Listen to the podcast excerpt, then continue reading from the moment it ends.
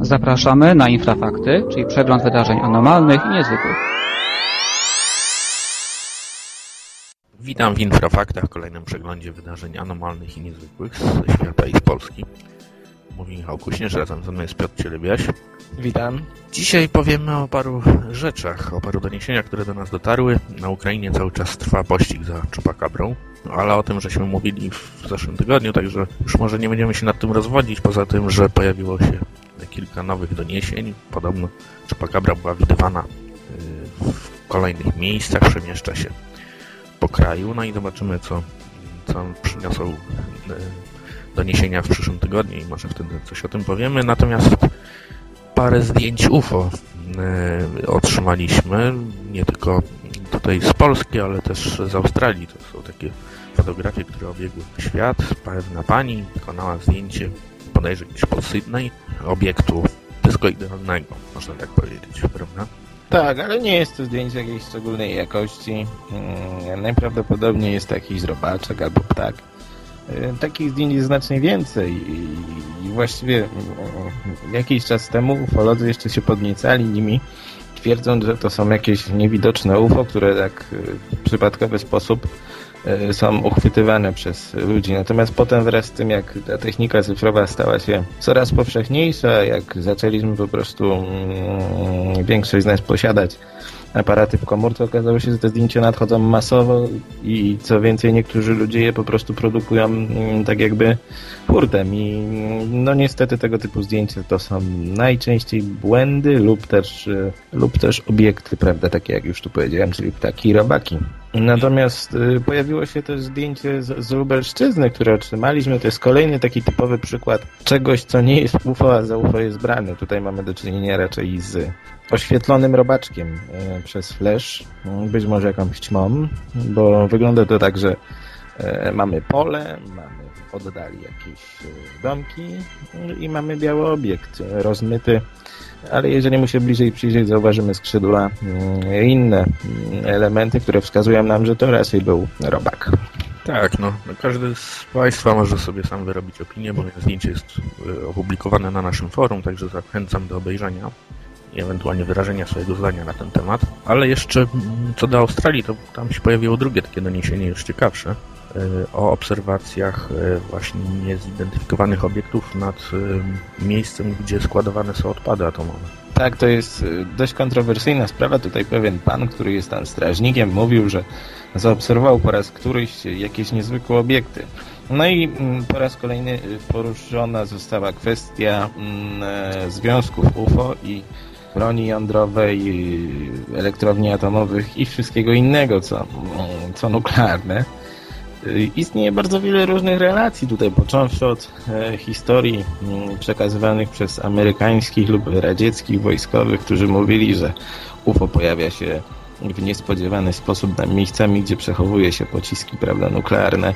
Pojawiły się nawet takie dwie historie, które są szczególnie ciekawe, to znaczy jedna jest albo kalką drugiej, albo po prostu mocno wzorowana, to znaczy jedna pochodzi z Ameryki, druga pochodzi ze Związku Radzieckiego i mowa jest tam o tym, że U F O zawisło nad jednym z silosów, w tym, w tym samym czasie uruchomiona została sekwencja do odpalenia tego pocisku. Mhm. E, tutaj niektórzy mówią, że U F O mogło zapoczątkować w ten sposób wojnę. Nie wiem, na ile to jest taka współczesna legenda, na ile nie. Natomiast na naszej stronie znajduje się ciekawy artykuł poświęcony tego typu incydentom w U S A. Mhm. Polecam go wszystkim. Tam jest opisany nie tylko ten przypadek, o którym wspomniałem, ale też i wiele innych. Natomiast jeżeli już poruszamy ten temat U F O, a siła, prawda, nuklearna, warto wspomnieć o kolejnej legendzie, która też sobie funkcjonuje w tym środowisku ufologicznym, a mianowicie U F O nad, prawda, elektrownią w Czarnobylu. Tak, tak. Tak, mamy w przygotowaniu też materiał właśnie na ten temat, także myślę, że za jakiś czas się ukaże. No tak.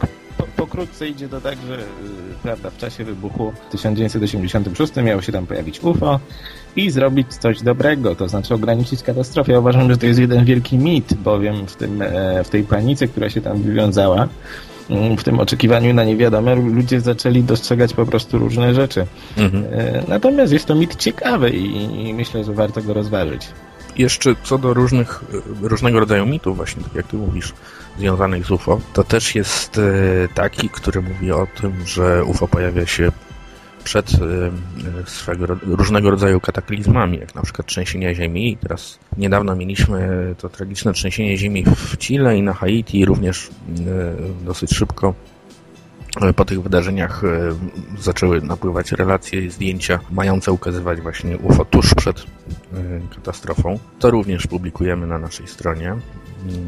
Materiały, które były zamieszczane przez południowoamerykańskich badaczy. Natomiast one są, nie są też jednoznaczne, prawda? Znaczy, trudno określić, tam widać jakieś światła, punkty świetlne, które w zasadzie, no nie wiem, mogą być choćby na przykład samolotami służącymi do lądowania, prawda? No tak, po pierwsze to nie wiadomo, skąd te zdjęcia pochodzą. Natomiast są ciekawe, jeżeli byśmy się jeszcze dowiedzieli co to, gdzie to i jak to, to rzeczywiście mogłoby być to ciekawe. Natomiast tutaj rzeczywiście jest, istnieje taki kolejny mit, że U F O pojawia się w miejscach czy też czasach, które są szczególnie ważne dla ludzkości. To oczywiście kolejna taka legenda. Tutaj ufologowie często dopatrują się jakichś wzorców w tych obserwacjach. To jest oczywiście jakaś paranoja, natomiast tutaj trzeba zwrócić uwagę na drugą kwestię, mianowicie te tak zwane ziemskie światła, czyli te siły, prawda, zupełnie naturalne, które manifestują się w czasie tych zjawisk, jak trzęsienie ziemi i tak dalej. I po prostu mają podobną formę do, do, do obserwacji U F O. Natomiast to, co wspomniałeś o Chile, te obiekty są dość, no... E, mają taki wymiar, bym powiedział, bardziej technologiczny. To znaczy przypominają tam rzeczywiście jakieś latające pojazdy i ta twoja uwaga o samolotach wydaje się bardzo trafna. Tak, ale może już odejdźmy od tematyki U F O, powiedzmy o czymś, co rzeczywiście wzbudziło prawdziwą sensację, można powiedzieć, że w świecie naukowym, nie tylko. Antropolodzy i paleoantropolodzy wykonali badania pewnego małego fragmentu kości, który został odnaleziony w jednej z jaskiń w Ołtaju w Rosji. To były badania D N A, które wykazały, że ten fragment kości należy do gatunku Homo, z tym, że nie sapiens. Czyli mamy swego rodzaju przełom i rewolucję w paleoantropologii polegający na tym, że być może odkryto jeszcze nowy, nowy gatunek, no można powiedzieć, że człowieka, tak? No tak, y, oczywiście wraz z tym, jak to ogłoszono, no już tak na drugi dzień pojawiły się komentarze, że kryptozoolodzy, czyli naukowcy, pseudonaukowcy poszukujący nieznanych gatunków zwierząt, twierdzili, że oni to właściwie od dawna wiedzieli, że tam coś istnieje, bo, bo pojawiają się stamtąd, prawda, relacje o Ałmasie lub śnieżnym człowieku, czyli takim rosyjskim odpowiedniku wielkiej stopy, a właściwie albo Yeti. czym albo Yetiego właściwie czymś bardziej wiarygodnym niż te wszelkie amerykańskie bajki o pościgach za małpoludami, dlatego że w poszukiwaniu tego Yetiego jeszcze całkiem niedawno wyruszyła jedna z wielu ekspedycji naukowych i te relacje o Ałmasach czy śnieżnych ludziach są rzeczywiście niezwykle ciekawe. Często donosili o nich wiarygodni ludzie, którzy wybierali się w tamte rejony. Na naszej stronie znajduje się taki artykuł, gdzie opisane są te spotkania. Hmm, polecam się z nimi zapoznać, bo to jest sprawa niezwykle ciekawa. A jak pamiętasz, w tamtym roku zorganizowano wyprawę tak. w poszukiwaniu m, tego typu istot, y, która, prawda, niestety nie przyniosła większego sukcesu.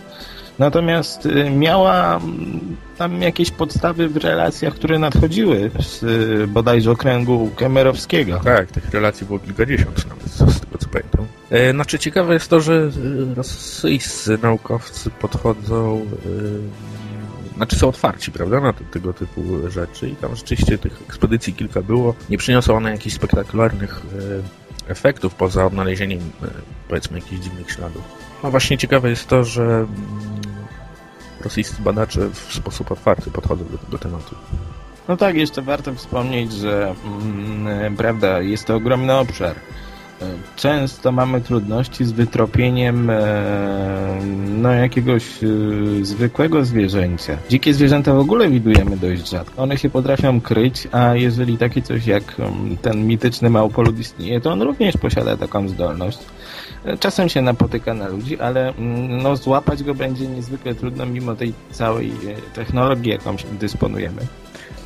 Tak. Natomiast co, co ciekawe, tutaj oprócz tych, tych poszukiwań tego śnieżnego człowieka, to przecież warto wspomnieć o podobnych ekspedycjach organizowanych przez Chińczyków, którzy w latach bodajże siedemdziesiątych próbowali złapać swojego rodzimego małpoluda w kolorze rudym, którego nazywali Jerenem. No niestety też się nie udało, natomiast trafiono na te ślady, o których mówiłeś, czyli jakieś tam włosy i odciski stóp. Tak, my z wielkim zainteresowaniem oczekujemy na wszelkie informacje tego typu, jakie do nas napływają. No i będziemy oczywiście o nich informować. Mam nadzieję, że może w tym roku kolejne ekspedycje przyniosły namacalne ślady, czy też próby wyjaśnienia swego rodzaju fenomenu. No i chyba na tym byśmy zakończyli, Piotrze. No, mam, myślę, że tak. Także dziękuję, Piotrze. Dziękuję. Zapraszam Państwa do odwiedzenia naszej strony w w w kropka infra kropka org kropka p l, jak też naszego forum. Jak też zapraszam na nasze czaty, które odbywają się zazwyczaj w piątki, soboty, niedzielę, w godzinach wieczornych. Zapraszamy różnych gości lub po prostu rozmawiamy o między innymi na takie tematy właśnie, które dzisiaj żeśmy poruszyli. Także serdecznie zapraszam i dziękuję za uwagę. Audycja Michała Kuśnierza i Piotra Cielebiasia, Grupa Infra, specjalnie dla Radia Wolne Media. Wykorzystano utwór muzyczny na licencji Creative Commons autorstwa C J Rogers pod tytułem Back.